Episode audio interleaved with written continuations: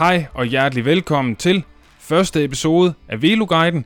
Mit navn det er Mads Bang, og jeg skal være cykelrytter. Og jeg skal være en god cykelrytter, så derfor har jeg brug for hjælp. Og hvem bedre end en, som er kæmpe cykelnørd, supermotionist og endda chefredaktør på et cykelmagasin. Yes, jeg fik fat i Nikolaj Hepsgaard, som netop er chefredaktør på cykelmagasin Velomor. Og øh, derudover så er han i hvert fald også kæmpe cykelnørd, og han er også supermotionist. Så øh, i den her første episode af Veloguiden, der får jeg en stille og rolig indflyvning i livet som ambitiøs motionscykelrytter. Nikolaj han giver mig øh, rigtig gode råd i forhold til strukturering af min træning, som helt klart trænger til noget strukturering. Han giver mig også øh, gode råd i forhold til køb og udstyr, som helt klart også skal opgraderes. Og så giver han mig også et par gode idéer til, hvor jeg kunne starte min i gåsøjne karriere som øh, cykelrytter. Og øh, jeg tænker, at der vil være mange af jer, som sidder derude og lytter med, der øh, helt klart også kunne bruge nogle af de gode fifs, som øh, Nikolaj han kommer med.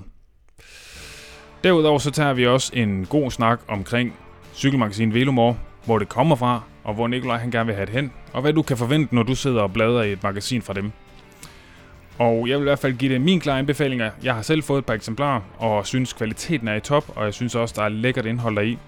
Så næste gang du øh, går forbi en bladstander og ser et magasin fra Velomor, så synes jeg da, at du skal putte det i kassen, eller også øh, gå ind og skrive det op til et års abonnement. Det er faktisk ikke særlig dyrt.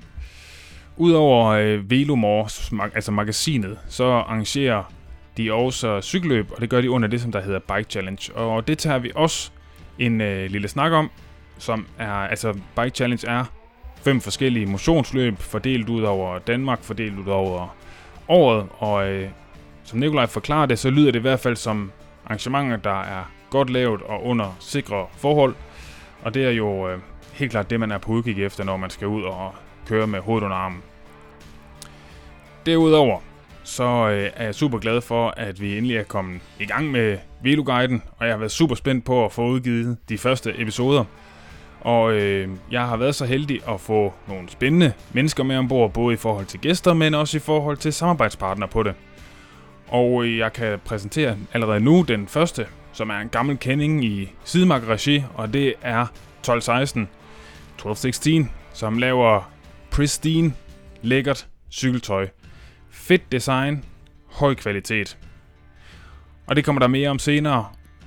Det er også sådan, at øh, jeg har fået lov til at udlove et års abonnement af Velomore og et startnummer til et af deres øh, løb i øh, Bike Challenge regi.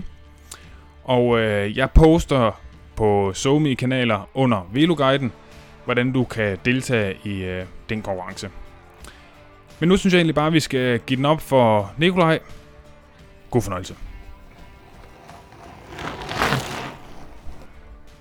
Nikolaj Hebsgaard, velkommen til øh, den nye sidemarker. Det som indtil videre hedder Veloguiden. Mange tak. Jeg er glad for at være med. Ja, vi har jo inviteret dig herude i kolonihaven. Du får kaffe. Det er ikke så, dos, øh, så tosset. Men Nikolaj, du er jo, øh, du er jo chief, er editor-in-chief på Velomor. Har jeg set, det hedder. Yes, det er ja. rigtigt. Hvis man øh, skal være rigtig fin på den, så ja. er det editor-in-chief. Ja. Men øh, jeg kan også nøjes med chefredaktør. Ja, det lyder fedt begge dele egentlig. Ja, jeg kan godt lide editor-in-chief, så det tror jeg, jeg skal have skrevet på min visitkort fremover. Ja, det synes jeg er en god idé. Man får sådan lidt en vibe af det, en der sidder på du ved, sådan lidt et snuset kontor, ryger nogle store cigarer, drikker noget cognac og sådan noget. Ja, der er sådan lidt, er måske lidt American Psycho over det. Ja. Den der scene, hvor de bytter øh, visitkort, den kan jeg godt lide. Så øh, ja. hvis der lige stod Editor in Chief på min nye ja. hvide øh, visitkort, så... Øh, det er en god idé. Det kunne være en fed scene. Ja, det er bare at man ikke gør så meget det med visitkort med. Nej, øh, jeg har altid min visitkort med rundt, når jeg er til noget, og ja. nu har jeg oplevet flere gange, folk de siger, do you still do that? ja, så, øhm, ja. ja, så er det. Men øh, Nikolaj, du er jo her, fordi vi skal snakke lidt om dig, vi skal snakke lidt om Velomor, og så skal jeg bruge noget hjælp, fordi jeg har bestemt mig for, at jeg skal til at være ægte cykelrytter. Og øh, jeg kan jo lige fortælle, hvor jeg kommer fra. Øh, jeg kommer jo fra The Dark Side. Har kørt tri, øh, også på sådan sådan semi, måske eliteplan. Men, øh, men jeg kan ikke rigtig løbe mere, og øh, svømning er kedeligt, så nu vil jeg gerne være cykelrytter. Så jeg har brug for lidt at blive taget lidt i hånden. Øh, og det tænker jeg, at du næsten er den bedste mand til. Fordi du, må, du kender, du er lidt insideren. Jamen, det øh, skal vi helt bestemt nok få fundet ud af, for jeg er godt i gang med at køre på cykel. Ja. Så øh, det ved vi alt om på Velomore. Jamen, det er det, jeg tænker. Det er jo, det er jo vores kernekompetence. Det er køre hurtigt på cykel, og så, øh, så skrive middelmådigt bagefter. det synes jeg faktisk er, det er faktisk et ret godt ambitionsniveau her. Ja, det må, det må være sådan en rækkefølge, bør være. Ja, ja, lige præcis. Men altså først så skal vi måske... Altså jeg tænker, jeg skal have... Altså cykel, lige nu lægger jeg køre rundt på, hvad der er nok mest kvalificeret som en vintercykel. Så altså hvad, hvad skal man gå efter udstyrsmæssigt? Jamen, øh, altså jeg vil da helt klart mene, man skal ud og have fat i en carbonramme til at starte med. Ja. Altså de fleste vintercykler er jo nok i aluminium, eller i hvert fald en gammel øh, udslidt carbonramme. Ja. Øhm, så øh, ud og få en god let ramme, som også er stiv i det. Ja. Øh, allerhelst en, øh, noget aerodynamisk, fordi øh, vi bor jo i et fladt land. Øh, hvis du har set ruteprofilerne fra de første tre etapper i Tour de France, hvor de fleste danskere tænker, Ja. det er kuperet. Der var de pandekast lavet i roadbook. Ja. Så øh, arrow is king, når man Ja. bor i Danmark. Ja. Så øh, stiv. Især oppe i. Nordjylland. Især her i Nordjylland, ja. ja. Det blæser. Okay, så stiv, aerodynamisk. Så måske ikke så meget fokus på vægten. Nej, altså øh, der er en generel tendens til, at øh, vægten bliver, falder lidt i baggrunden. Øh, generelt i cykelsporten nu. Specialized er lige udkommet med nogle nye hjelme, og man kan faktisk se, at deres letvægtshjelm, den har, den har taget på. Så øh, vægt bliver lidt underordnet, men øh, aerodynamik, det træder i, frem i stedet for. Mm-hmm. Fordi øh, for langt de fleste, både motionister, men også profer, så tempoet er så hurtigt i dag, at øh, det giver, giver bedre mening at fokusere på aerodynamik frem for vægt. Ja. Så det der med at sidde derhjemme og pille en skrue af hister her og optimere ned til det mindste gram, der kan det måske bedre betale sig at optimere lidt på tøjet og på positionen på cyklen frem for øh, vægten, især når du bor i Danmark. Ja, ja, ja. Okay. Okay, nå, men det er godt at vide. Så jeg skal finde noget stivt, noget aero, og så selvfølgelig skal der være også, du ved, med tøj og, øh, og hjelm og så videre skal der også. Er der noget, fordi, er der noget, du tænker sådan lige nu, det er fedt udstyr? Sådan en ekstra ting, ud over sådan en cykel, eller et eller andet ekstra udstyr, du tænker, det er du virkelig, fordi jeg ved, du tester jo selvfølgelig også ting. Er der et eller andet, hvor du tænker, hold kæft, det er fedt. Det skal, det skal man have. Altså, øh, indtil for nylig, så, øh, så var vi på øh, Velomore, eller dengang det hed Cykelmagasinet, der var vi rimelig meget på stød over race suits, Ja. hvor øh, det må du kende fra triathlon, hvor, øh, hvor Ja. bukser og trøje er syet sammen. Mhm. Mm-hmm. Og det er jo blevet virkelig populært på landevejscyklen også, hvor du kan få øh, dragter med lommer på. Mm-hmm. Øh, og det er bare fedt at øh, kravle i sådan en, når man skal ud og køre motionscykelløb, og så stå der på stregen og se virkelig skarp ud, og så kigge lidt på de andre ting. Okay, måske det er over det top det her, men, men det, race suits, det, det synes jeg bare, det er fedt. Ja. Øh, de her rillede ærmer, der er aerodynamisk optimeret, og en dragt, der måske er lidt for lille. Ja, ja Øh, det skal den være. Man, man skal kunne bære den, men øh, Ja. hvis man kan det, så er det altså også fedt. Okay. Nå, ja, den havde jeg faktisk ikke lige set, at det var, at det var den retning, man skulle i. Så et race suit, jamen det, så kommer jeg jo også til at føle mig lidt hjemme. Tænker jeg, så bliver det sådan ligesom at køre tri i gamle dage. Ja, det er ikke helt øh, Det er da måske helt bare lidt mindre komfortabelt, tænker jeg. Er den det? Eller, det Nej, jeg synes, øh, jeg har prøvet fra tre eller fire brands nu, og jeg synes faktisk, de er meget behagelige. Altså, der er et eller andet, når du kommer i øh, den der stramme dragt. Det godt være, det ikke er så sjovt, når du står op. Mm. Men når du så sidder på cyklen, så er det faktisk meget behageligt, at du har, øh, jeg vil ikke kalde det kompression, men du har et eller andet, der trykker Mm. Øh, rundt omkring. Altså ved skuldrene især, synes jeg, at det er meget øh, tydeligt. Det er lidt ligesom, hvis man har på meget stramme bipshorts på. Der øh, nogle gange kan man få sådan, at man ligesom bliver trykket sammen. Mm-hmm. Og det, det, er- det er lidt den position, du også sidder i på cyklen. Øh, så jeg ved ikke helt, men det er i hvert fald meget behageligt på cyklen, synes jeg. Jeg har ikke oplevet endnu, at jeg har prøvet et øh, speedsuit eller racesuit, der var ubehageligt. Nej, Jo, jeg har prøvet en enkeltstartsdragt en gang. Øh, og jeg skulle ikke køre enkeltstart. Nej. Jeg ved ikke, hvorfor jeg havde købt den. Men øh, det havde jeg. Og så skulle jeg tisse før starten på et landevejsløb i den her stramme dragt. Ja. Øh, og der stod man så foroverbøjet, at øh, jeg var lige ved at tisse sig selv i hovedet. Ja. så øh, jeg har aldrig kørt i en enkeltstartsdragt før, fordi øh, Eller siden da, fordi det, det gav ikke så meget mening. Der var heller ikke lommer i den. Nej. Altså, det er jo der i tri, man bare tisser i bukserne. Ja, det, det, det skal du ikke gøre på landevejen. Nej. Nej, det dur sgu nok ikke. Nej. Okay, men det er også egentlig godt fifligt at tage med videre. Men øhm, okay, så det er fedt. Det, det tænker jeg, der har i hvert fald lidt at, at gå i gang med. Hvad med, fordi jeg har jo været vant, altså min træning, når jeg har kørt tri, så jeg har selvfølgelig stadig cyklet en del. Men det har jo haft fokus på lidt noget andet. Og jeg må jo bare indrømme, jeg er ikke vanvittigt god til at spurte. Jeg, jeg har ikke meget af det der i mig. Jeg, det er bedre det der, jeg bare kan ligge i halvanden time bare nede i gedebogsdyret, bare ligge og køre hu- Mm. semi-hurtigt. Lad os være ærlig. Det, når man kører tri, så er det ikke rigtig hurtigt, så er det sådan Mm. bare derhen af.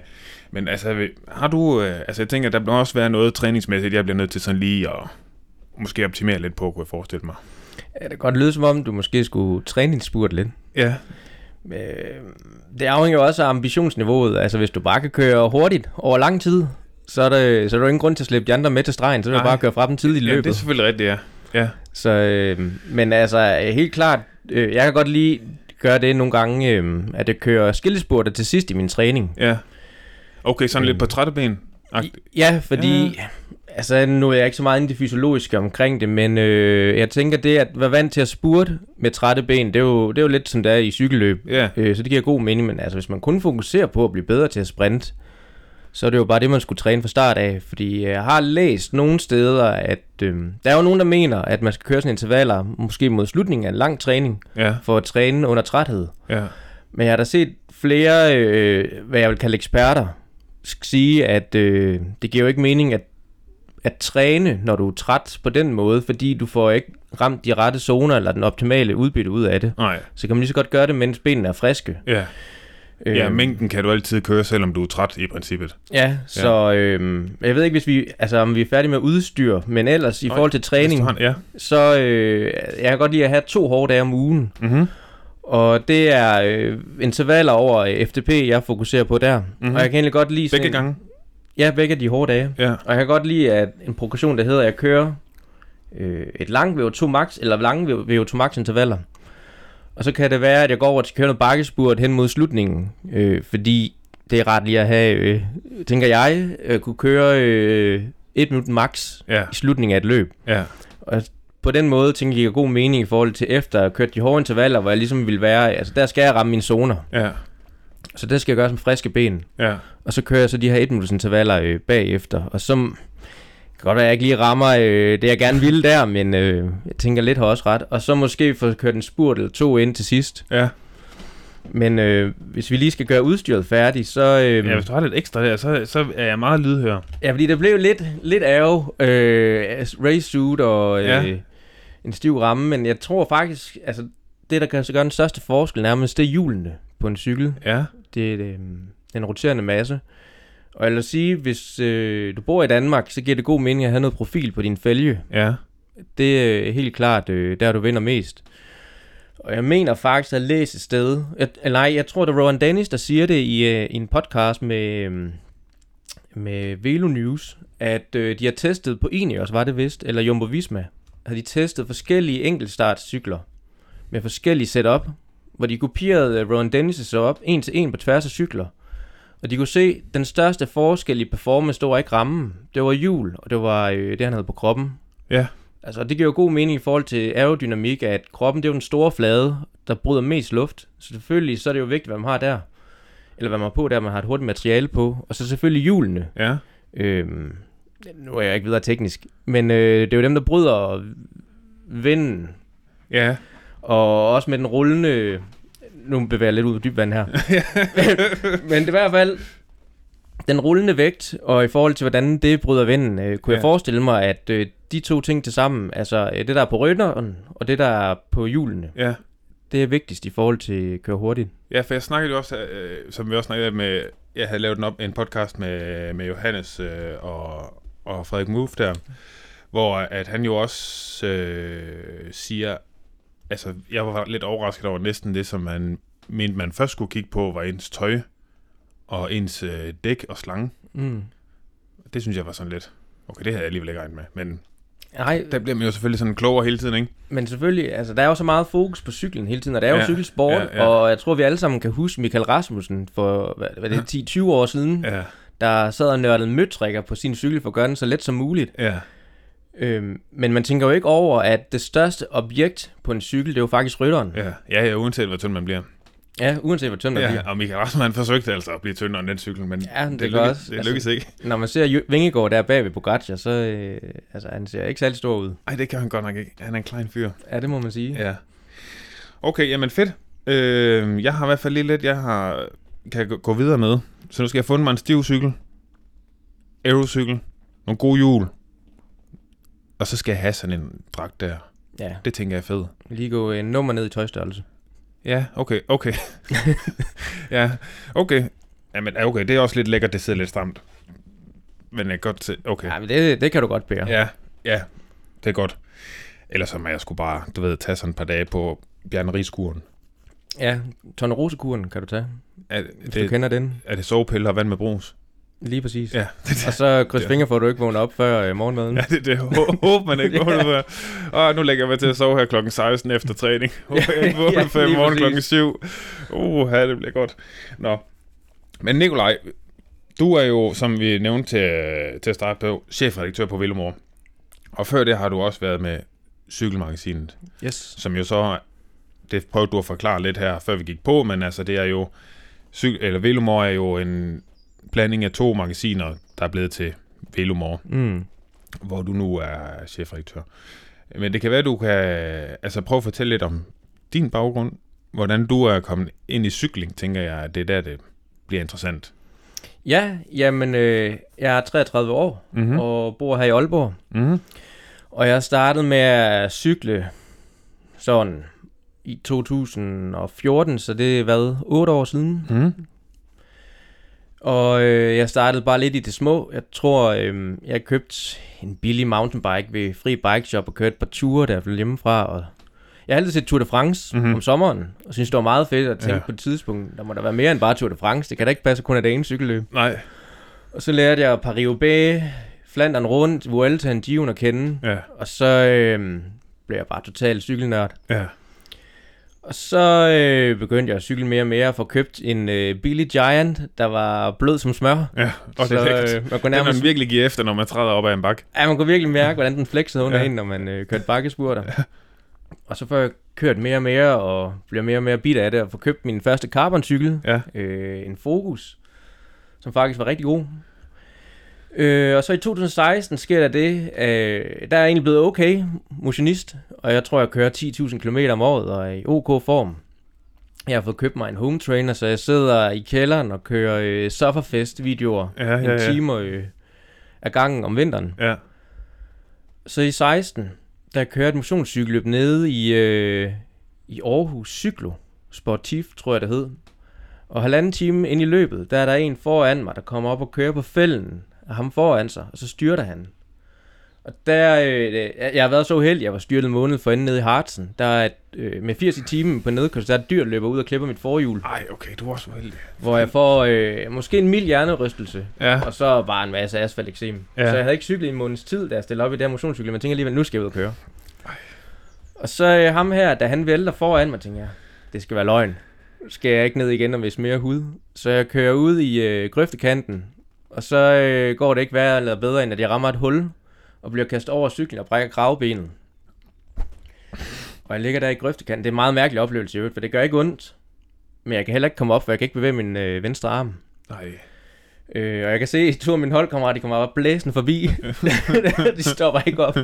Og så den tredje, han kommer så tilbage, og han er læge og får tørret mig op.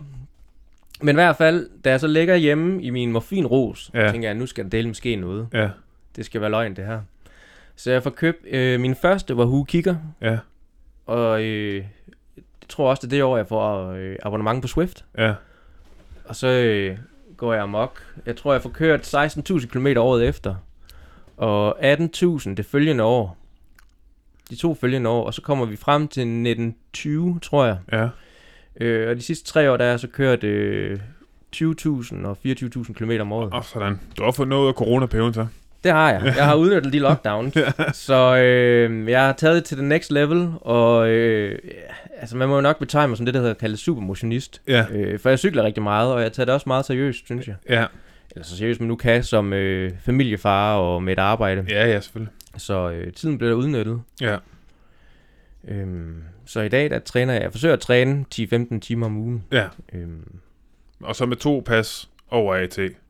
Og så mere øh, bare mængde for resten, eller?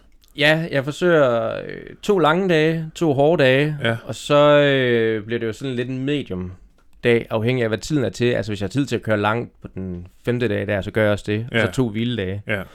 De sidste to år, der har jeg faktisk cyklet hver dag, hvor øh, jeg så bare har hjulet, altså sådan noget 50-80 watt ja. i en t-shirt, de to hviledage ja. i en times tid. Øh, men jeg synes, om, om du er ude og rulle der, og du ikke træder noget, eller du bare ligger på sofaen, det giver det samme for ja, mig, synes jeg. Ja, eller gå en tur. Ja, ja, gå tur med barnevognen har ja, jeg gjort meget i. Ja, det er jo det. Øh, og i sidste ende, så har han lagt mere om, at det var fedt lige at se, der kom 17-20 øh, timer ind på ugen, fordi du ja. kunne få de to ekstra timer der, end det egentlig handlede om ja, ja. at optimere sin træning. Ja, så, um, ja. Ja, det, man kan godt blive sådan lidt hooked i Training Peaks, ikke?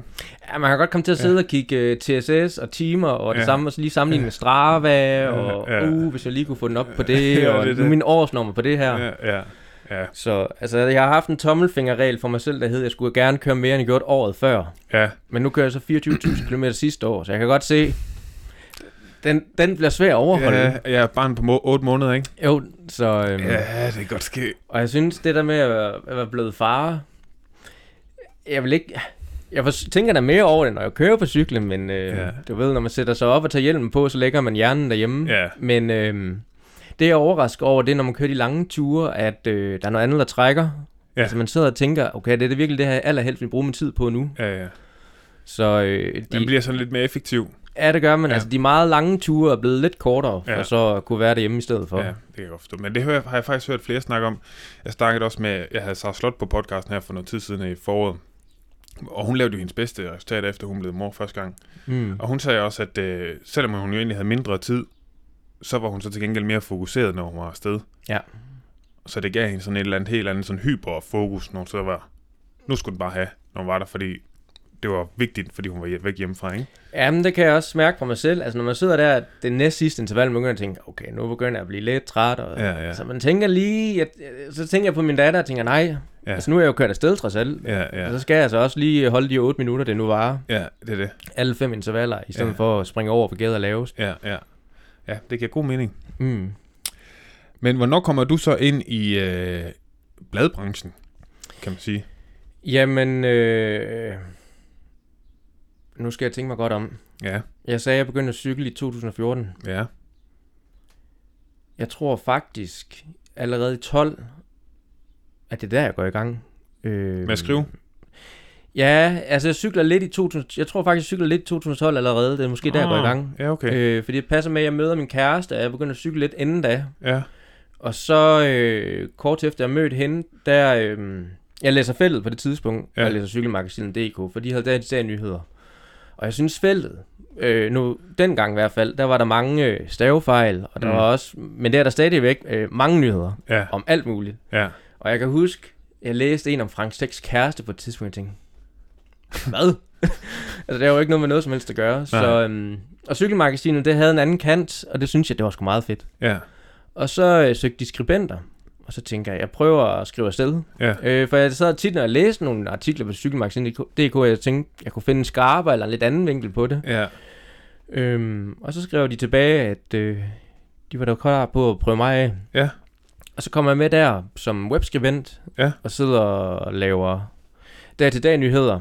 Og dengang der var vi fire gutter, der holdt hjemmesiden kørende og forsøgte at tage kampen op mod feltet. Ja. Og det gør jeg så i et par år, indtil jeg bliver spurgt, om jeg vil være online-redaktør på Cykelmagasinet. Og øh, det kunne jeg godt tænke mig at prøve. Og det blev jeg så, at få lagt en god strategi, og jeg synes, i den periode, nu kan jeg ikke huske årstallene, hvornår det er, men den periode, der vil jeg faktisk mene, at vi er øh, bedre end feltet. Ja. Vi havde øh, på et tidspunkt havde vi flere eksklusive interviews med danske rytter, end feltet havde. Ja. Øhm, og vi er ret skarpe på vores vinkel. Vi skriver ikke om alt. Vi skriver primært om danske rytter og dansk cykling. Ja. Og vi har folk med til Post Danmark rundt, og vi har folk med til DM, og ligesom med de steder, hvor det sker. Ja. Så øhm, det var meget fedt at være med til. Ja. Og også kunne se, altså på de bedste dage, der slår man feltet. Ja. Og det, var, det synes jeg, det var sgu stort, fordi at, øh, de gør det godt, og de har været, været der fra start af, og de Ja. laver en helvedes masse derovre. Ja, ja, ja. Så det var fedt at være med der, men øh, samtidig med det, så, øh, så arbejder jeg fuld tid som skolelærer. Ja. Og, Og, og der skulle øh, også cykles lidt. Ja, og for at cykle lidt, og det hænger lidt sammen med, at øh, altså, jeg, jeg startede på cykelmagasinet der to år tilbage i mit lærerstudie, så det var jo fint nok at have det som fritidsjob. Ja, ja. Men samtidig med, at jeg bliver bedre til at køre på cykel, og jeg begynder at få nogle resultater af motionsløb, og de få licensløb at køre, så bliver jeg også mere ambitiøs på den side. Ja. Og så på mit job, der bliver jeg øh, tidsrepræsentant, og jeg bliver ikke teamkoordinator. Så jeg får virkelig meget ansvar og meget at se til, og Ja. lige pludselig nogle lidt længere dage. Så overskuddet til os at sidde og skulle styre en hjemmeside, det, øh, det er der ikke helt. Så der må jeg give stafetten videre Ja, og gå tilbage til bare at blive almindelig skriverkarl. ja. Og, så jeg skriver lidt for de sidste mange år, jeg bare skrevet lidt til magasiner, lidt til hjemmesiden, når det har været øh, på cykelmagasinet. Ja, Øh, men så i 2020, da øh, den første lockdown kommer, der beslutter man på cykelmagasinet at gå bort fra at øh, udgive på tryk og kun være online. ja. Fordi jamen, for det første stopper cykelsæsonen øh, jo et halvt år, Ja. så der er jo ikke så meget at skrive om. Nej. Og øh, så må man jo redde, hvad redders kan, og det var lidt nemmere at skrive lidt online. Ja, Og det kommer aldrig op at køre igen, fordi distributionspriserne stiger og ja. alt muligt. Øhm, og så i øh, sidste sommer, eller sidste forår, der er der sådan en virksomhed, en grafisk virksomhed nede i Galten, Ja. der besluttede sig for at købe cykelmagasinet. Og de havde forinden da, øh, nogle år forinden, købt øh, Cykelmotion Danmark, Ja, et andet lille øh, cykelmagasin.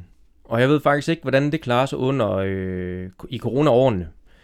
Men øh, de besluttede sig for at slå de to magasiner her sammen. Øh, fordi Cykelmagasinet har online-platformen, og øh, Cykelmotion Danmark har øh, stadigvæk en eller anden form for fysisk magasin. Så det bliver slået sammen og bliver til Velomore. ja. Og øh, der kommer en redaktør ind, som også er cykelmagasinet mand, men øh, han får så et tilbud på et tidspunkt, øh, der er too good to say no to. Åh, Så han skifter over og bliver, sidder ved DGI nu og har et job derovre, der er mega fedt. ja, okay. Øh, og så kommer der en ind hen over vinteren, som så varetager øh, Velomore der. Og så, øh, han sidder på Bornholm og har et hav af børn åbenbart. Ja, Okay. Og så får han både corona og hjernerystelse oven i hinanden i øh, december. Det er perfekte mix. Mange børn, corona og hjernerystelse. Ja, så er man ligesom, øh, Åh. så har man nok at se til. Så var hårdt spændt for. Og han får senfølger både fra coronaen og fra hjernerystelsen. Ej. Så øh, i februar blev jeg tilbudt jobbet som chefredaktør. Ja, Øhm, og nu har jeg jo været på cykelmagasinet i, det må jo være 10 år så. ja, Altså, det var jo en opportunity, jeg ikke kunne lade gå. ja, ja. ja. Så Det nu skulle prøves. Det skulle prøves. Så Ja. nu har jeg lavet det fuld tid siden øh, februar. Ja. Øhm, og det er sgu meget sjovt. Så du har sådan den overordnede, hvad skal man sige, altså, idé om, hvor I skal hen af og alt det her. Ja, jeg øh, sidder oppe i helikopteren og forsøger at bevare overblikket. Ja, ja. Øh, fordi man kan jo ikke gøre det ene mand. Det er jo Nej. ekstremt meget arbejde. Ja, ja. Så jeg har en rigtig god marker, som... Øh, vi har rigtig mange frivillige skribenter, som jo skal motiveres og også øh, holdes øh, tråd i, og som er rigtig gode til at bidrage og virkelig dygtige til at skrive. Så der er der kontakt til. Og så er der jo hele annoncørdelen og Ja. testdelen ja. og indholdet. Og så sideløbende med, med alt det her, øh, så har jeg jo også været inde over det, der hedder Bike Challenge. Ja. Øh, cykelmagasinets løbsserie, Ja, som ja. jeg var med til at starte op. Og har egentlig været eventmanager på i mange år. Ja, Og de bliver så også købt af, af Velomore senere ja. hen. ja, Og så øh, får jeg så en god marker med ind over, som egentlig er, øh, vi kalder ham projektmanager, fordi han står for cykelløbene, og ja, der kommer også nogle andre ting til abonnenter på Velomore Ja. øh, senere hen. Så Ja. han øh, ligesom overtaget alle mine ting, opgaver fra Bike Challenge, og står for det Ja. primært. Ja. Så jeg har været sådan lidt en, en blæksprutte på cykelmagasinet, og ja. nu også på Velomore. ja, okay. Ja, og hvad, altså, hvis du skal prøve sådan at beskrive, hvis man overhovedet ikke kender Velomore, man kender overhovedet ikke cykelmagasinet, hvad, hvordan vil du så beskrive det, altså hvad er det for et magasin? Selvfølgelig er det cykelmagasin, det kan jeg selv, men øh, udover det, Jamen, øh, Velomore er først og fremmest et øh, magasin af, af folk, der cykler, til Ja. folk, der cykler. Ja. Det er det primære. Ja. Og øh, sekundært, så er det for folk, der interesserer sig for cykelsport. ja, Og det er både gravel og mountainbike, landevej, øh, indoor, Ja. som vi kalder det, Swift og Ja, AGT ja. og sådan noget. Og udstyr. Så øh, det er for folk, der cykler, og folk, der er interesseret i cykelsport. Ja. Vi øh, forsøger at få fat i, øh, i hvert fald at have en prof med i hvert eneste magasin. Ja. Og der har ikke, nu har vi ikke haft nogen med i det nyeste her. Men øh, det kan være, der kommer en, der har haft nogle prikker på kroppen i det næste magasin, uh, uden at afsløre for meget. Nej. Så øh, det er for øh, cykelentusiasten, vil mm-hmm. jeg sige. Og det er lige fra øh, supermotionisten og licensrytteren til ham, der lige startede med at cykle. Vi forsøger at fagne øh, dem alle. Ja. Og øh, jeg synes selv, vi har... Øh, Ja, fordi nu Har et, jo øh, lidt med, du har taget, så så taget, du taget et par magasiner med, ja, og jeg synes jo, det der sådan skinner igennem, fordi man kan jo godt nogle gange, sådan nogle magasiner, synes jeg jo godt, at nogle gange så kan man godt fornemme, okay, det her det er nogen, der forsøger bare at lave nogle penge. mm, Der skal bare nogle annoncepenge i kassen, og så skider man lidt på kvaliteten af både sådan, øh, hvad skal man sige, papir og, øh, og også indhold. Øh, men jeg synes jo, nu har jeg lige siddet og bladet igennem, altså, det lyder som om, der er noget spændende indhold i. Kvaliteten er lækker. Øh, og øh, altså det, jeg, jeg synes sgu, det ser i orden ud. jamen, det er jeg glad for, at du siger, men Ja. det er også det, vi forsøger at lave det produkt, fordi... Øh, Ja. Altså, jeg selv, jeg elsker cykelsport. Ja. Og jeg er en kæmpe ildsjæl, og det er også derfor, at altså, jeg har været med på cykelmagasinet i 10 år ved siden af mit arbejde. Ja. Og jeg har lavet, øh, vi har været oppe og lave fem motionscykelløb om året ved siden af mit arbejde. Ja. Ved siden af selv at skulle cykle og Ja. familie og alt sådan noget. Og det gør man jo kun, hvis man er passioneret. Ja. Og det er også det, der gerne må skinne igennem, eller skal skinne igennem i Villemore, synes jeg, at øh, vi sidder en håndfuld skribenter, som bare synes, cykling det er fedt. Ja. Om det så er mountainbike, man brænder for, eller gravel, eller som mig, så er det landevej Ja.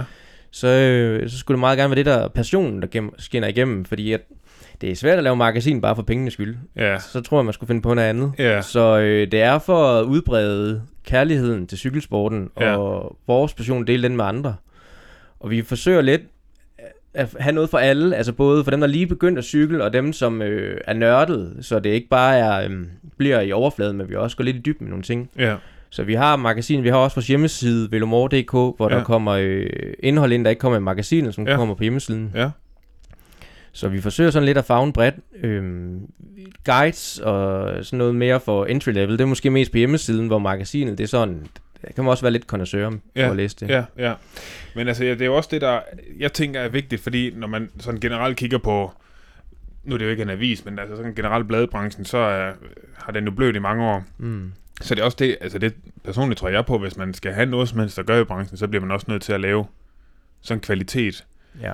Øh, og det nytter ikke noget at lave noget på, på ringe avispapir, som bare sådan, du ved, er sådan, ikke nogen, der gider at læse alligevel. Øh, så altså, jeg synes virkelig, at det er sådan en anbefaling herfra. Gå ud og, og sign op til jeres abonnement. Hvad er det, det koster? 425 for et års abonnement. Ja, og så får man, Så får man fem Fem magasiner i postkassen, ja, og man får fuld adgang til velomore.dk. Ja. Og øhm, til næste år, så får man også virkelig skarp pris på øh, deltagelse i bike løbende. Uh. Og der kommer, vi arbejder løbende på flere fordele. ja, ja. Øhm, jeg, jeg kan sige så meget som, øh, at hvis man tager en abonnement i dag, kan det godt betale sig.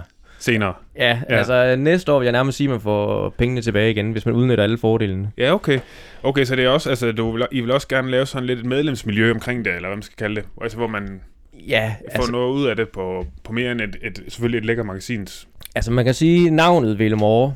Nu er det ikke mig, der har fundet på det, men som jeg tolker det, Ja. så øh, består det af velo, Mm. mm. som jo er fransk for cykel, Mm-hmm. og det transcenderer jo på tværs af alle sprog og alt cykelsport i hele verden. Altså jeg tror, du kan, du kan nærmest ringe til Korea og sige velo. Ja. Og så ved du, altså hvis de går op i cykelsport, så ved de, hvad det handler om. 100. Øh, Så det er jo passionen for cykelsporten. Og så more, det er jo ønsket om at give vores læsere mere end bare et magasin. Mm. At de øh, måske kommer ud og kan opleve nogle af de samme ting, som vi oplever. Fordi vi er ude at cykle nogle mega fede løb rundt omkring. Mm-hmm. Og det kunne sgu være meget fedt at give det til læserne også. Ja. Bare det, de får mere end et magasin. Altså, måske ikke et decideret community, men i hvert fald, at de føler, at øh, de får noget for ja. deres penge og for ja. magasinet. Ja. Fordi øh, cykelmagasinet, da jeg startede, der følte jeg også... Altså, vi var sgu nogle gutter, der var ude, og der var os mod verden, Mm. eller fældet i hvert fald. men øh, den vandt de desværre. Ja. Men øh, vi havde vores cykeltøj, vi kørte i, der var ens, og øh, vi solgte også på hjemmesiden. Jeg kan da se, der var mange Altså når jeg kører motionscykelløb i dag, så er der lige en at køre i en sort øh, cykelmagasin, tror jeg, med et blåt plus på. Ja. Fordi de synes, det var et fedt magasin. Ja. Og det synes det var sgu fedt. Så gav Ja. det mening at bruge tid på det. Ja, ja. Og det kunne jeg også godt tænke mig, at Velomore blev. At Ja. folk synes bare, at det er et fedt produkt. Ja. Så behøver det ikke være øh, et community som sådan, men bare noget, folk de synes, der er fedt, og Ja. godt kan identificere sig i. Ja, ja. Det, øh, det er min drøm. Ja, fedt. Jamen altså, fanden, gå ind, skriv jer op, læs det magasin, og øh, så tænker jeg, nu nævnte du også lige selv det her med Bike Challenge, hvordan det er en del af Velomore, øh, og hvor mange løb er det, det drejer sig om? Det er øh, tre løb i år, Tre løb i år? ja. måske flere næste år. Uh, Hvem ja. ved? Og der sker ting og sager? Der sker noget. Ja. Så, og, og hvor ligger de, øh, fordi nu snakker vi lidt om løbene der, dit, øh, sådan, måden i sådan konceptet, de gør omkring det. Mm. Det synes jeg jo faktisk var ret smart. Det var du lige ved, for det, jeg tror, det var før vi tændte. Ja, jamen øh, altså jeg praler lidt med, at det er Danmark formentlig mest sikre cykelløb, det er ja. øh, Bike Challenge, fordi øh, vi, vi har tænkt over det. Ja. øh, nu har vi jo... Det var altså, en god idé i badet. Ja, ja, vi har for mange gode idéer efter cykelture, men Ja. øhm, vi er jo, altså os, der i sin tid startede, det er jo Hans Plauborg, som er den gamle chefredaktør på Cykelmagasinet, og Christian Devanché, der stod bag Cykelmagasinet, der fik idéen i sin tid, og så kom jeg med ind over som event manager. Og vi er jo nogen, der selv har cyklet og kørt, altså jeg ved ikke, hvor mange cyk- motionscykler Hans Plauborg og jeg har kørt sammen, Nej. men det er i hvert fald mange. Ja. Så vi har jo oplevet lidt af hvert derude, og der er jo nogle sketchy løb Ja. rundt omkring, altså Ja, hvor man ja. tænker, ja, man hører nogle historier. at man tænker, at man er glad for, at man kommer hjem igen. Ja. og vi kunne bare godt tænke os at give os, vores læsere nogle fede oplevelser. Og nogle sikre oplevelser. Mm. Mm-hmm. Så øh, Bike Challenge handler egentlig om at komme ud og så få en god oplevelse. Mm-hmm.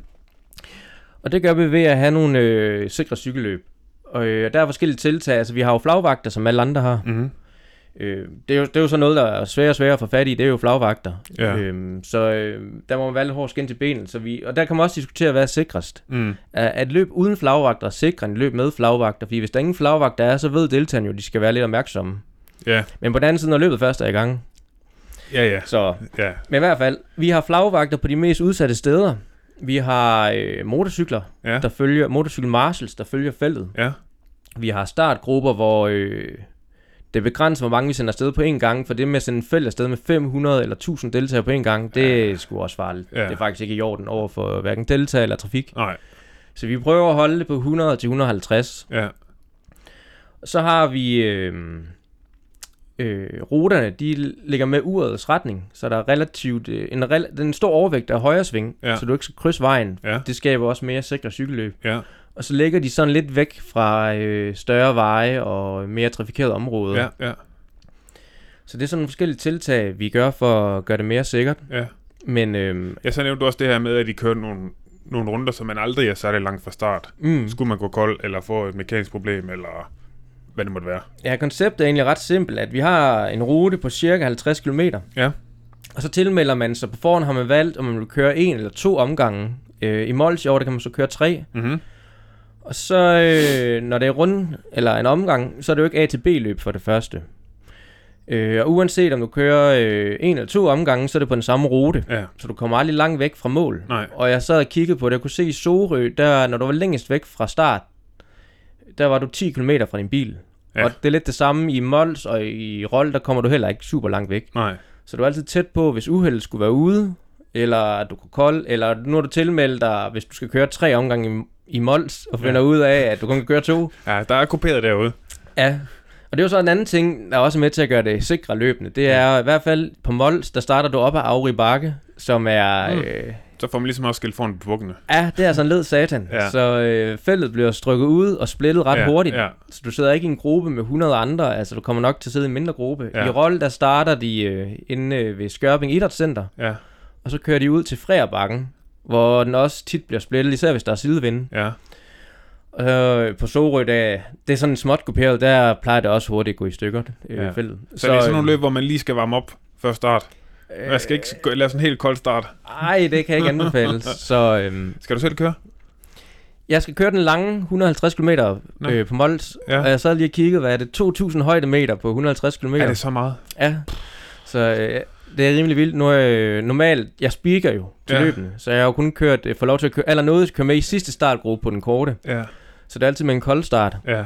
Øh, og Auri, den er altså hård med kolde ben. Ja, det tror jeg. Så, Jamen, det kan godt være, jeg overvejer det også meget kraftigt, om jeg skal komme. jamen, det, det skal du. Ja, det kunne være... Så må du finde ud af, om du skal køre 100 eller 150. Ah, skal jeg 150, ikke? Jo, det skal man. Ja. Så Ja. jeg, jeg kørte øh, Danmarks højeste tidligere på året, og så øh, kommer til at sidde i en gruppe på et tidspunkt, hvor der er en kvinde, der har sit navn stående på, øh, på rammen. Nu kan jeg ikke huske, hvad hun hedder, men jeg kan lige se, jeg genkender navnet og siger, hey, har du ikke kørt øh, Roll eller Mols? Jo, hun har været på potet, siger hun så. Nå, nå, sejt nok, og alt sådan noget. Så går det lidt, siger hun, har du hørt, de har lavet en øh, 150 km rute til, til Mols? Uh-huh. Ja, ja, det har jeg godt hørt. jeg har hørt lidt om. Jeg har hørt lidt om, siger hun.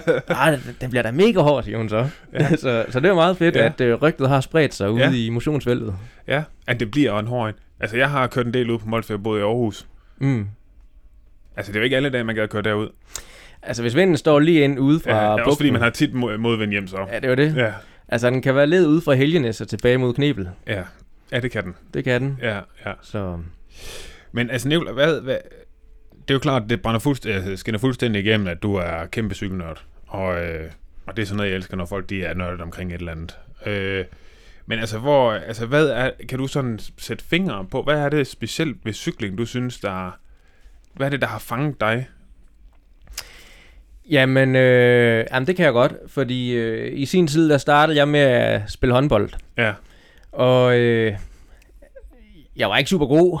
jeg blev sat ud på fløjen. ja, Men, øh, eller stregen faktisk til at starte med. Og jeg var ikke specielt stor, så jeg fik nogle tæv derinde. ja, Men øh, jeg lader mærke til, at når vi kom ind i anden halvleg, så kunne jeg stadigvæk løbe, Ja. selvom min kammerat var nødt til at komme ud og sidde på bænken. ja. Øhm, og vi vandt ikke særlig meget, vi fik faktisk rigtig mange klø. så vi var faktisk rigtig dårlige. Ja. Men vi var også spredt ud på mange årgange, fordi jeg kom fra en lille by nede øh, bag Støvring. ja. Øhm, så det var jo lidt træls, når man gerne ville vinde, øh, og man godt kunne løbe øh, det, den time, en håndboldkamp varede, Ja. og så en af holdkammerater ikke rigtig kunne. ja. Og så øh, starter jeg gymnasiet og stopper til håndbold. Og så var der en kammerat, der fik mig med til noget boksning øh, nede i Aarhus. Jeg kommer ned fra Sulup mellem øh, Støving og Aarhus. Det var egentlig meget fedt. Altså, ikke at slås, for det var det ikke. Det var motionsboksning. Men Ja. det der med bare at presse sig selv til det syrede i armene, Ja. ja. eller man var ved Ja. at falde død om, det, Ja. ja. det synes jeg egentlig var meget fedt. Jamen, jeg har også selv eksperimenteret lidt med motion. det. Det er hårdt. Ja, det er det. Ja, Og jeg kunne jo se, altså, jeg kunne jo presse mig selv langt i forhold til mange andre. ja, Og jeg vidste fra håndbold, at det kunne jeg løbe til solen blev sort nærmest. ja. Øhm, og så har jeg en periode, hvor jeg løfter lidt vægte, men jeg bliver aldrig super stor. Ja, ej, det Øh. kunne jeg forestille mig, hvis du har det der endurance-gen, så har man sjældent Ej. det der bodybuilder-gen samtidig. Og så var det jo, at jeg havde set Tour de France, jeg synes bare, det var fedt. Ja. Og begynder selv at cykle lidt der, så øh, det var det, du havde. Konkurrencemomentet. Ja, Men du var ikke afhængig af holdkammerater nødvendigvis. Og så taler det bare til mine, øh, mine fysiske kvaliteter. ja, Altså øh, fysisk, så tror jeg, jeg er... Øh, jeg er i hvert fald god til cykling. ja, Øhm, og det er måske generelt bare udholdenhedssport. Ja. Øhm, da jeg var soldat, kunne jeg løbe øh, 10 km ret hurtigt. ja, Så, øh, og så er der konkurrencemomentet i det. ja, Du har udstyret. ja, Du har... Øh, altså, du kan jo lige bare ved at have noget tøj og sokker og Ja. hjelm på. Det er fedt, synes ja, jeg. Så øh, det er sådan hele pakken. Altså, og der er jo forskellige elementer i det. Taktik. ja, Altså, skal jeg gå i udbrud? Skal jeg forsøge at tage dem på bakken? Hvad er ham, der er god til? Hvad, hvad kan jeg selv? Og det synes jeg, det er fedt sådan noget. ja, Øhm, lige nu, så er jeg ret vild med YouTuberen øh, Bas Titma. Hvis man kender Tour de Titma, en hollandsk YouTuber. ja, jeg, det kan jeg ikke lide. De laver sådan nogle challenges her under øh, Tour de France. Ja. Hvor på hviledagen, der havde de kvikst, der lavede de sådan en poolparty. Og så Ja. var Quickstep ude. Ja. Og Fabio Jakobsen siger noget med, at han gik til fodbold, men hver gang de tabte, så var det holdkammeraternes skyld. og i cykling, der var jo ikke en holdsport. Nej, Lige indtil han blev professionel. ja, Okay. Jeg tænkte, det er nemlig rigtigt. Ja, Altså, det, du har holdsporten, ja, men du er stadigvæk dig selv. ja, Så det er alle de her små facetter, altså det synes jeg bare, det er fedt. ja. Jamen, det er også det der, altså det der med, jeg kan ikke se nogen af det, den der lange tur en sommerdag, hvor man også lige har tid til lige at sidde og få en kop kaffe. Altså, jeg kan ikke se nogen andre sport, der har det der element. Mm. Øh, og som så også samtidig har et element, hvor man kan hjerne sig selv helt ud. Altså, man kan sige, man kan selvfølgelig bare gå en lang tur, Mm. mm. men altså, man kan jo ikke køre VO2 max, eller gå VO2 max intervaller, tænker jeg. Så skal man i hvert fald være dygtig øh, kapgænger. Og så er det noget helt andet igen. Altså, hvis man ser nogle af de ældre damer, der går rundt ned på havnefronten nogle gange, kunne det godt ligne nogen, der er ude og gå VO2 Max. Ja, det er altså, de kan godt nok. gå Ja. hurtigt. Ja, det er rigtigt. Det er Men øhm, jeg var i Italien for knap en måned siden, og det kan man læse mere om i vores øh, efterårsnummer. Yes. Nede og prøve at køre øh, det, der hedder Cellaronde Bike Day. Ja. Som er en dag, hvor det er igen til efteråret faktisk. Men der lukker de øh, rundt om Sella Massivet, der er der fire bjergpas. Øh, jeg kan ikke huske, hvad det hedder. Jeg tror Passo Podoi og Campagnolo, eller Campalongo hedder det. Det er to af de pas, man kommer over. Men i hvert fald, det er en 55 km rundstrækning af fire bjergpas, det bliver lukket fra trafik. Ja. Og så er der kun cykelrytter, der må køre ind. Åh, oh, fedt. Og der var 25.000 mennesker ude at køre. What? Og normalt så er jeg sådan Okay, rimelig... det er mange. Ja, altså når jeg klikker i pedalerne, så er det enten for at køre langt, Ja, eller køre hårdt, Ja. eller køre race. ja. Der er ikke så meget... Øh, Der er ikke mellemting der. Nej, det er der ikke. Nej, Det er sjældent bare for at hygge sig. ja. Øh, men her, altså du kunne jo ikke køre Strava-segmenter, Nej. fordi det var umuligt med så Ja. mange mennesker, og det Ja. var på alle slags cykler og i alle aldre. Øh, og det var ikke et race, for der var ikke nogen tidstagning. Du kunne starte, hvor du ville, Ja, men det var bare fedt. ja, Altså det var bare, det, jeg, jeg tror, det var min bedste dag på en cykel, fordi du Ja. kørte bare, og du Ja. hyggede dig, Ja. og der var andre mennesker ude, og de havde det sjovt, ja, og det var bare, jamen det var bare fedt. ja. Altså, øhm, jeg tror virkelig, det var min bedste dag på en cykel, selvom det ikke var ude og køre race eller noget som helst. Men det var sjovt, Ja, og det var med andre. Og så var det bare specielt. ja, Og det tror jeg, altså der kunne man virkelig mærke øh, sin egen passion for cykelsport. ja, Altså bare sidde der, ja, øh, og så møder man nogen, øh, altså man, man ikke kender, men som hilser, fordi vi er ude og dele den her oplevelse sammen. ja. På toppen af hvert bjerg. Altså man, kunne man var nødt til at hoppe af cyklen og gå 500 meter. Fordi der var så mange mennesker på sådan der. Ja, Ja. og det var ikke fordi, der var depot eller noget. Nej, Det var, de skulle bare lige have et billede, ja, ja. og så måske en jakke på, og det var ja, det. gå og hyggesnakke lidt. Ja. ja. Og folk, de, Ej, altså, vi så, vi så et enkelt styr, der det var mere, fordi en mand, han kørte som en klaphat. Ja. Men 25.000 mennesker og fire bjergpas. Du Ja. ser ingen styr, fordi alle kører så hensynsfuldt og pænt. ja. Altså, det var, det var virkelig en stor oplevelse, så øh, hvis man ikke er til race, så skulle man tage at rejse ned og opleve det. Ja. Øh, i Hvad kaldte du det? Cellaronde Bike Day. Rundt bag det. Ja. Øh, det, køres, øh, det køres faktisk på samme rute som øh, Maratona de Dolomiti. Hvis man kører den kort distance, så kører man Cellaronde Bike Day i ruten. Ja. Øhm, og det var bare passion for cykelsport. Ja. Så øhm, Nå, fedt. Ja, men det er jo det. Og det er det, det kan, ikke? Mm. Mm. Det kan favne så bredt, så kan man tage ned og køre. Som, altså man vil ikke engang kalde et motionsløb. Det er en Mm. fælles træningsdag. Et, et kæmpe social ride. Ja, Og, så kan man tage ud og køre sig selv i hegn bagefter i, øh, til et eller andet cykelløb, eller mm, gå ud og blive fuldstændig mudret til noget gravel eller mountainbike eller et eller andet. ja, fordi altså normalt, når jeg været sydpå, så er det jo som regel for at køre en Grand Fondo, eller sådan Ja. en træningslejr. Ja, ja. Så jeg var sådan lidt også, nå okay, altså Ja. når jeg nu min TSS den her uge, og hvad med træningstimer, og bla bla bla. Ja, ja. Men det der, det var, Ja, det var noget andet. Det var noget fedt noget. det var så fedt, altså det vil jeg gerne prøve igen. Ja, Så, og det kom bag på mig faktisk, at, øh, at, at det var den oplevelse, jeg havde, men ja, øh, ja. det var bare, Ja, fedt. Jamen, det er tydeligt at mærke, at du er kæmpe cykelnørd, og det, øh, det synes jeg er fedt. Men øh, jeg tænker også, at vi har været, været lidt vidt omkring, og lidt om dig, lidt om Velomor, og jeg synes jo bare, øh, jeg der lytter, jeg går ind og køb, gå ind og sign op, og så, øh, ja, så tænker jeg, at vi finder ud af noget i fremtiden.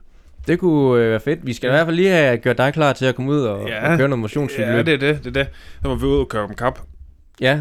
Ja, har du nogle segmenter her omkring? Øh, om jeg har nogle koms, eller... Ja. Jeg har et par stykker. Har du det? Jeg har en, jeg er især lidt stolt af, synes jeg selv. Ja. Og det er ude fra Klitgårds Fiskerleje, en Ja. af Nørholmsvej. Det er faktisk modsat, hvis man så øh, VM enkeltstart, hvis man kører modsat Det er Øh, start, det. øh, her i Aalborg, det er Ja. enkeltstart i Aalborg. Ja, Hvis man ja. kører modsat ruten ud fra Klitgård og så ind til Nørholm, den de kørte ud af, der har jeg øh, kommet Ja. ja. indad. Ja. Og det er over 50 i timen. Mm-hmm. Mm. Så jeg havde også kommet fra Klitgårds Fiskerleje og ned til hovedvejen, Nynibevej, men øh, den var Frederik Muff så øh, sød lige at tage fra mig. For fanden. No. Og øh, det var lidt chancen eller ambulancen, den der jeg tog den. Fordi øh, modsat øh, Muff, så var der jo åben trafik nede på Nynibevej, der jeg kommer kørende. Ja. Og segmentet, det slutter lige ved vejen. Ja. Så du skal bare hakke bremsen i aller, aller ja, sidste lige øjeblik. rundt, i, rundt på cykelstien Ja. der, ja. Øhm, og det er det, slap Muff for. Så jeg må ud og se. Jeg, jeg tror sgu ikke, jeg kan tage den fra ham. Men Nej. øhm, Ej, han kan også et eller andet der, ikke? ja. Ja. Ellers så er der jo kommet op af Revild Bakke, som er sat i et helt uhyrligt tempo. Ja. Af, af, altså Martin Lind, hvis du kender ham, Ja, ja, han har jo vundet øh, rundt om Rold flere gange, og også blevet, vi har jo bakkekonkurrence i rundt om Rold og Mols Bjerge, ja, hvor vi øh, hylder den dagens hurtigste op af Revild Bakke i, i rundt om Rold, ja, og dagens hurtigste op af Auri Bakke i Mols Bjerge, og det er både herrerne og damerne, der bliver hyldet ja. på tværs af alle distancer, så den der er allerhurtigst på dagen. Og Martin Lind tror jeg faktisk nærmest har vundet alle år på net enkelt nede i, øh, i Rebel. Ja, Men der er alligevel øh, en, der har taget kommen frem op af Rebel Bakke. Ja, det er godt nok det. Så, og jeg tror, altså, det, jeg tror, vi taler tæt på 40 i timen næsten, så vidt jeg husker. Ja, altså mit problem det er jo, at jeg altså på en god, god dag er sådan lige under 80. Så jeg skal nok aldrig gå efter en kom, der går opad. Nej, altså herhjemme, de er jo ikke så lange bakkerne. Man skal i hvert fald så... sørge for en god medvind så. Ja, hvis man har poweren. Altså, Ja. ja. jeg har altid modvind på Rebel Bakke, så... Ja, ja, okay. Ja. Nå, Nikolaj, tak for nu. Det var en fornøjelse. Selv tak. Det var sjovt at være med. Det var godt.